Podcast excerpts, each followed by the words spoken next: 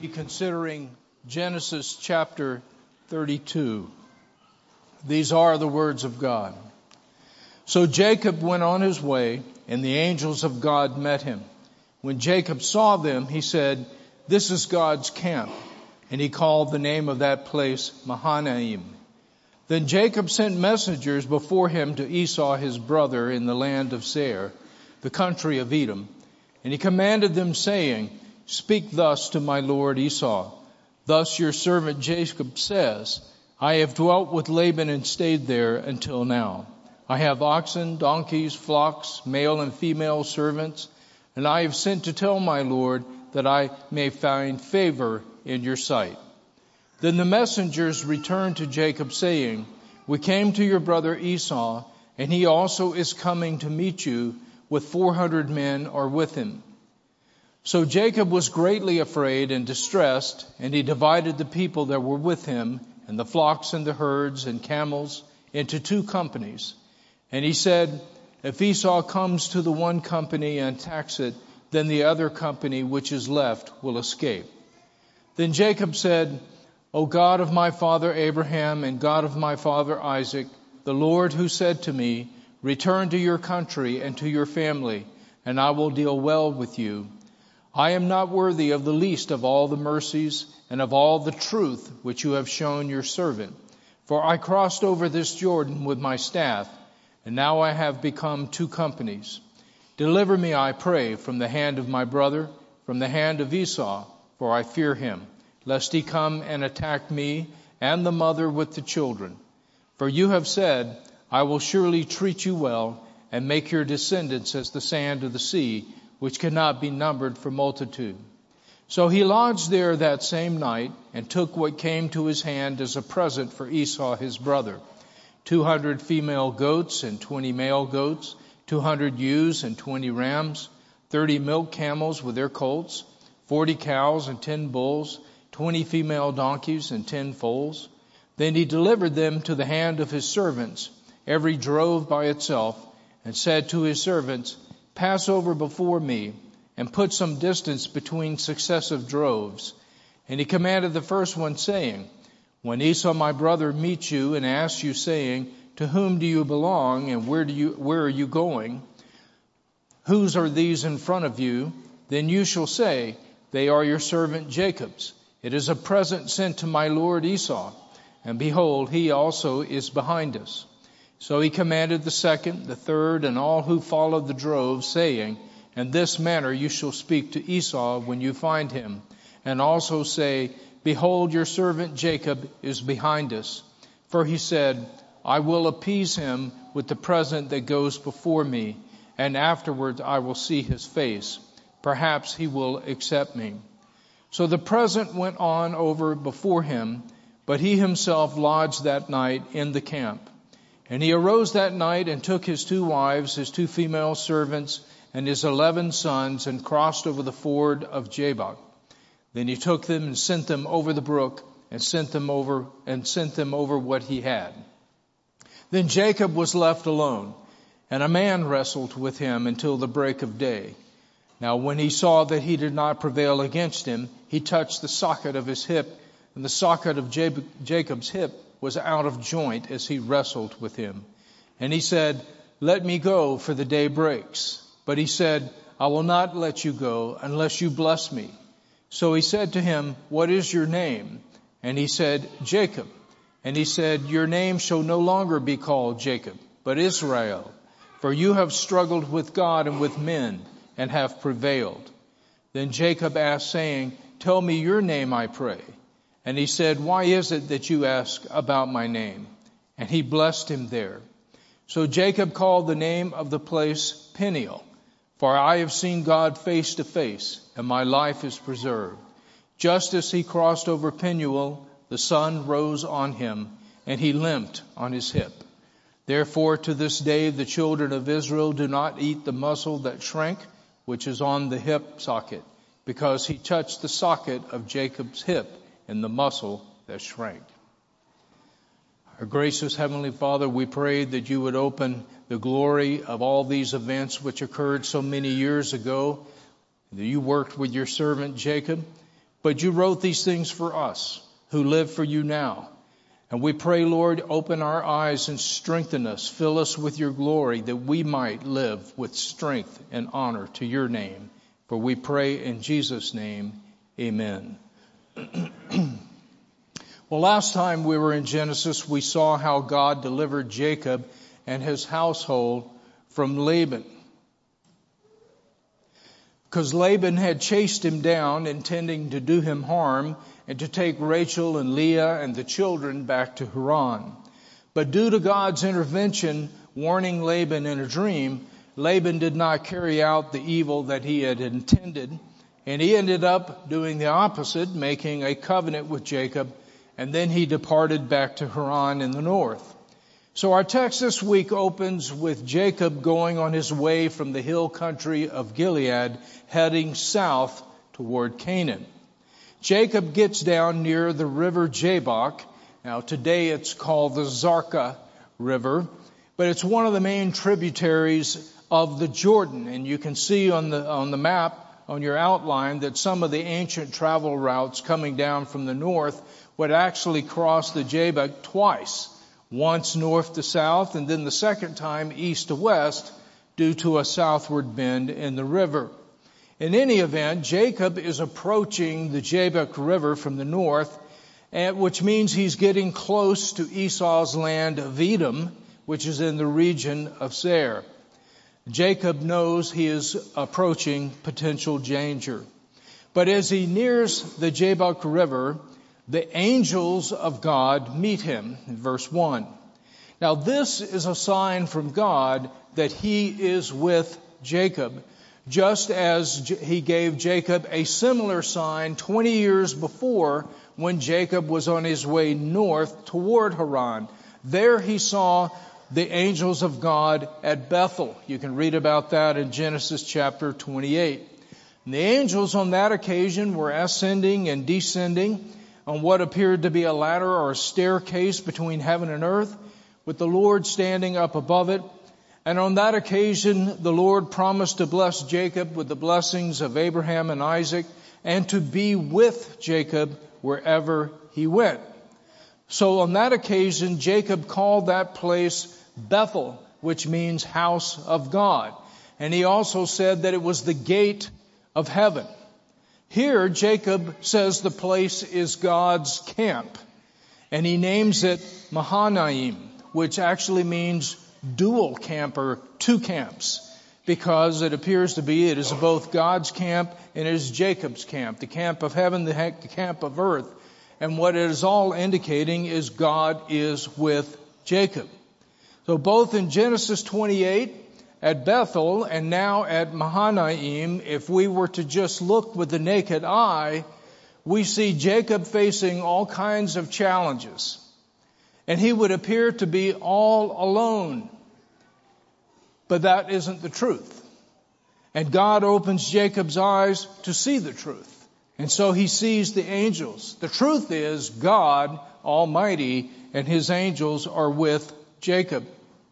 And interestingly, the first thing Jacob does after this incident is that he sends messengers, literally angels, to Esau so that he doesn't surprise him or seem to be acting provocatively as he approaches the land where Esau lives.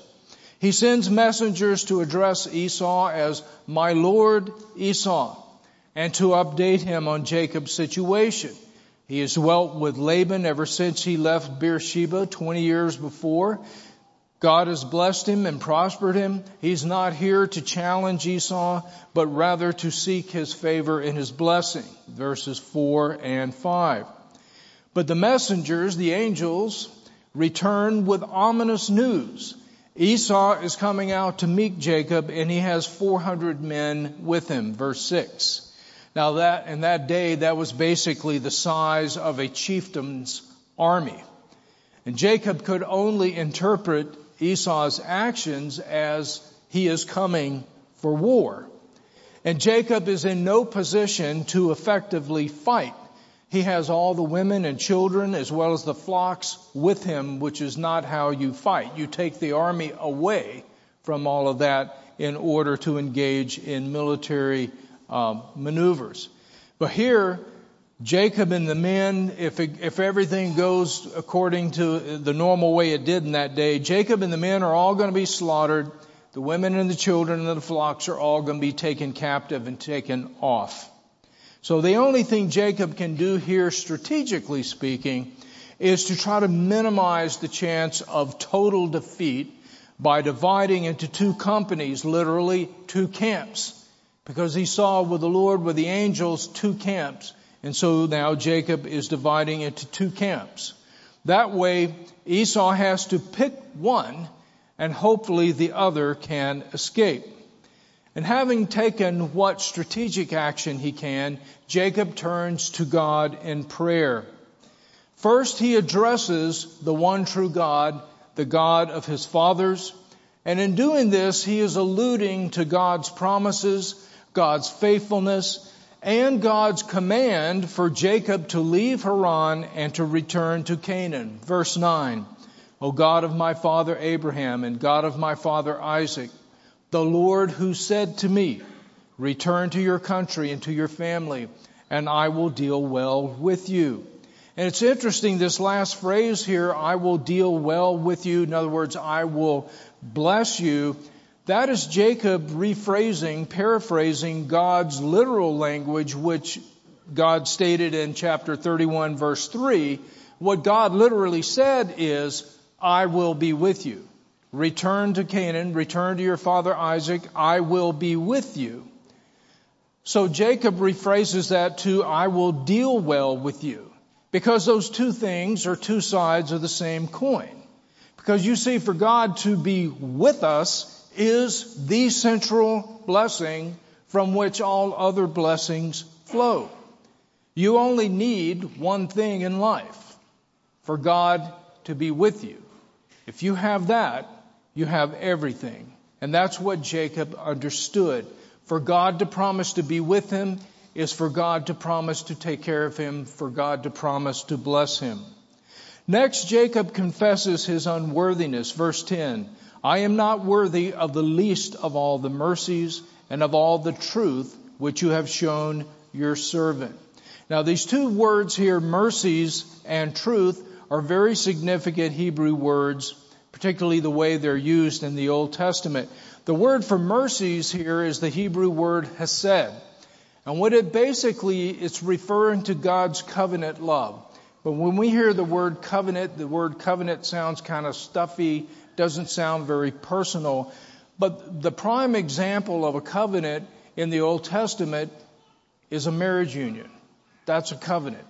That's highly personal, highly relational, based on a love bond for life. And so God's hesed, his mercies, that is his covenant of. That is to say, it is his never changing, never failing, promise making, promise-keeping love. That's what it is. And then when it says truth, here truth is being used not in the sense of statements that are true, but someone who is true blue. In other words, someone who is always there, you can always rely on, they're always faithful, they're always reliable. That's what it's talking about, God's never-failing love and faithfulness. He said that he is not worthy of the least of all of these things that God has shown him. And then he paints a picture for us. He said, I crossed over this Jordan with my staff. When he had to flee Esau and go to Haran pursuant to Isaac's command that he seek a wife there, he had one thing with him. He had his staff. That was it. Now he's coming back with two companies. In spite of all the trials and hardships that he's gone through, God has been with him, and God has blessed him all the way. Then Jacob makes his petition for deliverance, verse 11. Listen how succinct this is. Deliver me, I pray, from the hand of my brother and from the hand of Esau. And he's very transparent with God. I fear him, lest he come and attack me and the mother with the children. Finally, he reminds God of his promises once again in verse 12. For you said, I will surely treat you well and make your descendants as the sand of the sea. which could not be numbered for multitude. The point here being that if God is going to keep that promise, it would be inconsistent with multiplying Jacob if God is going to let Esau wipe him out. Those two things don't go together. And so Jacob is appealing to God based on his promises. Now, in all these elements, and especially in the brevity, how short this prayer is, we see Jacob's growing knowledge of God, who God is, what his ways are, and his growing faith in God. Because this is exactly the kind of prayer that the Lord Jesus teaches us to pray in the New Testament. Matthew 6, 7 through 13. Jesus said, "When you pray, do not use vain repetitions as the heathen do, for they think they will be heard for their many words." You see, the heart of pagan worship, which is to idols, but as Paul tells us in 1 Corinthians, these idols have demonic powers who are lurking behind them. And the heart of pagan worship is bribing, cajoling, pestering, and manipulating demonic powers to do something you want. And the number one request is, don't hurt me and my loved ones, because they're malicious. They're not like the living God. And so Jesus gives the parable elsewhere in the Gospels of the unrighteous judge and the widow who needed judgment and righteousness to be done on her behalf. But she can't get the judge to pay attention because he doesn't care, because he's not righteous. He's not a good judge. But she just keeps pestering him until he finally says, this widow is going to pester me to death, and he finally does what he should do. The point, Christians miss the point of this parable all the time. We think, okay, therefore we're supposed to pester God all the time so that we can get him, like this judge, to finally pay attention to us. The point of that parable is God is not like that judge. God is not like that. Therefore, you don't have to act like this widow to get God's attention. And that's Jesus' point here. He says, your Father knows the things you have need of before you ask him, which would seem to be a disincentive to pray. If God already knows what we need before we ask him, indeed, he knows far better than we do what we need. He knows perfectly what we need. So we don't need to pray, right? Wrong. We need to pray because God, who is the King of all, is also your Father. And your Father wants to hear it from you, because you are his son, you are his daughter. Like any good father or mother, they know all kinds of things about their children or their grandchildren, but they want to hear it from them, because it's about that love bond and that relationship, and it's about the children, the sons and the daughters, growing up into all that they're supposed to be. The King of the universe is your Father, and he wants to hear it from you because you are his child. In this manner, therefore, pray, said Jesus. And then he gives us a model prayer that begins with, our Father, who art in heaven. And he gives us a model prayer that is less than 70 words long. You don't need to pester. You don't need to manipulate. You don't need to cajole, because the one who wants to hear it from you is also the one who knows, who loves you, and is going to care for you. You see, God loves it when we tell him our needs, bound up all together, couched in the midst of his great promises and purposes in history. So Jesus teaches us to pray, our Father who art in heaven, hallowed be thy name. That's a big purpose. Your kingdom come, your will be done on earth as it is in heaven. You can't get any bigger, more glorious than that. And then it immediately shifts to, give me this day my daily bread. Those things don't go together to us. They do to God. Because he has bound up his glory, his purposes with us as his children and the things that we need. God loves it when we remind him of his promises, of his word and his ways, of his character and his faithfulness in the past, and what would be for his glory in the future. When we do so, when we pray that way, God knows we're thinking his thoughts after him, which means we are becoming more and more like him, which is the whole point of us being made in his image as his sons and daughters. We see examples of this in Scripture. Think of Abraham in Genesis chapter 18, advocating for God to spare the righteous in Sodom. Would you also destroy the righteous with the wicked? Far be it from you to slay the righteous with the wicked. Shall not the judge of all the earth do right? It seems like Abraham is teaching God there. The truth is, Abraham's not teaching God anything. God is teaching Abraham a lot by acting like he needs to be schooled by Abraham. Think of a good, godly father or mother who can take a child and act like the father or mother is ignorant about something. Hey, come here. Look at this. Look at this situation here. What do you think I should do here? I was thinking maybe I should do this thing over here. Well, no, Dad, you can't do that, because in Proverbs it says, thus and so. It's like the father and mother already knows all this. This is about the child learning, not the father or the mother. But to hear the child produce from themselves God's word back to you and apply it to you in wisdom, that's music to any godly parent's ears. And that's what God is doing with Abraham in that instance. God loves to be schooled by his children according to his own word and ways and wisdom. Think of Moses in Exodus chapter 32. Advocating with God after the people have immediately turned away from God and worshiped the golden calf. God acts like he's in a rage. Let me alone that I may consume them, and I will make of you, Moses, I will make of you a great nation.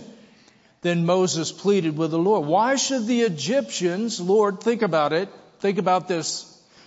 Why should the Egyptians say the Lord brought them out to kill them in the mountains and to consume them from the face of the earth? That's what the Egyptians are going to say. You know it. You can't let the Egyptians say that. Turn from your fierce wrath. Relent from this harm to your people. Remember Abraham, Isaac, and Jacob, your servants, to whom you swore by your own self. This conversation continues into chapter 33.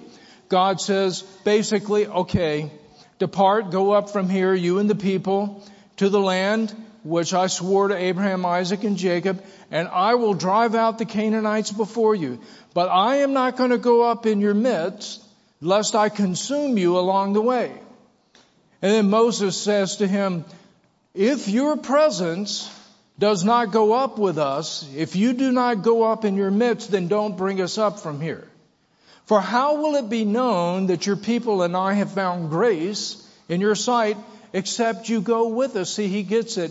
If you're not with us, you just cut the heart out of the gospel. You just cut the heart out of salvation. You just cut the heart out of the kingdom of God. And this renewed creation that you were making. You see, again, God is not growing at all in that situation. Moses is growing a ton.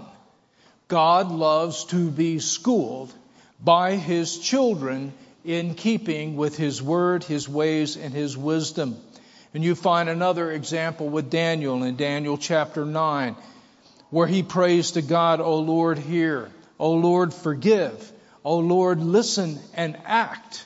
Do not delay. for your own sake.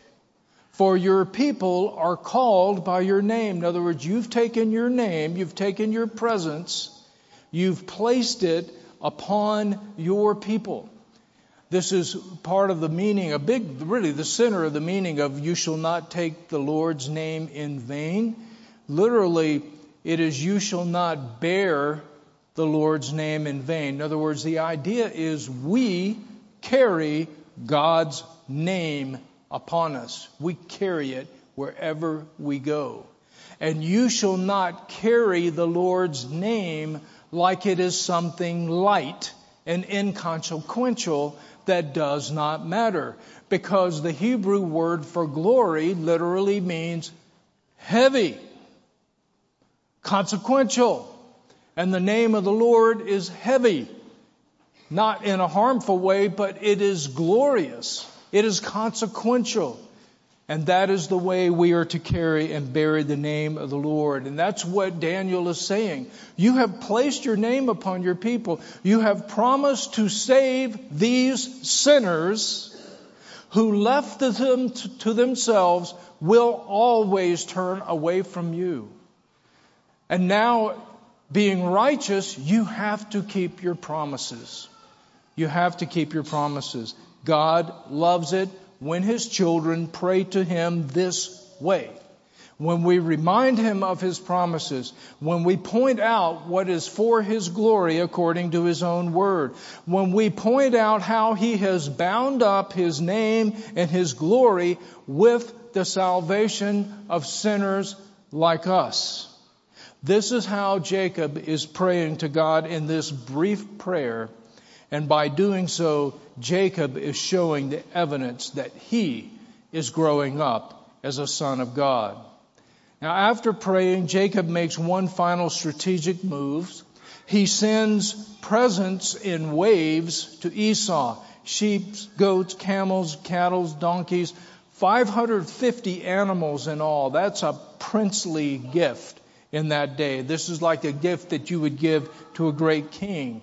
They're all to be presented to Esau in wave after wave so that the lavishness of the gift is impressed upon him. And all before he comes face to face with Jacob in hopes that Esau's heart will be softened. Finally, Jacob sends his family over the river, leaving Jacob all alone on the other side for the night, verses 22 to 24.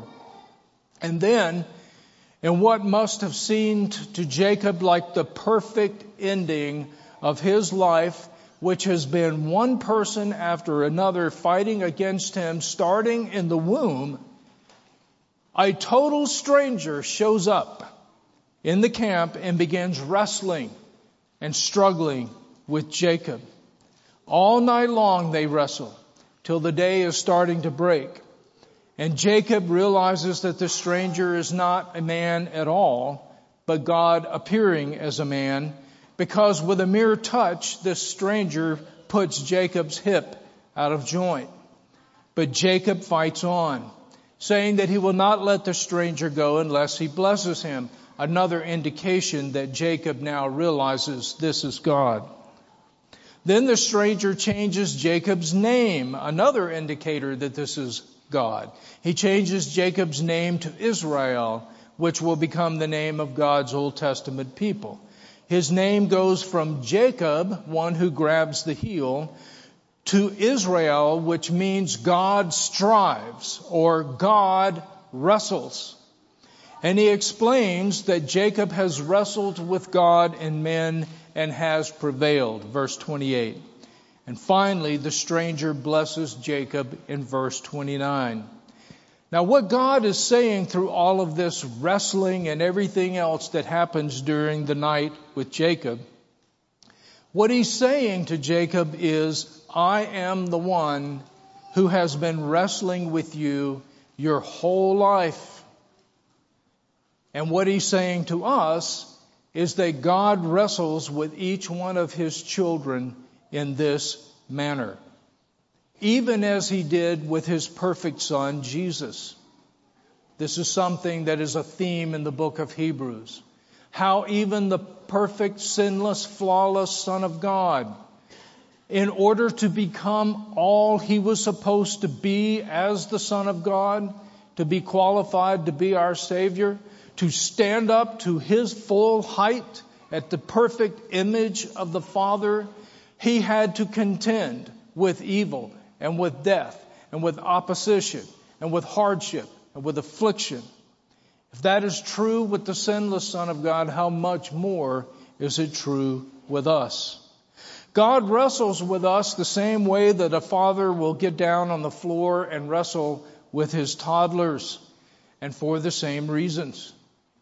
Because he loves them, you build the relationship, and to strengthen his children, teaching them to never give up.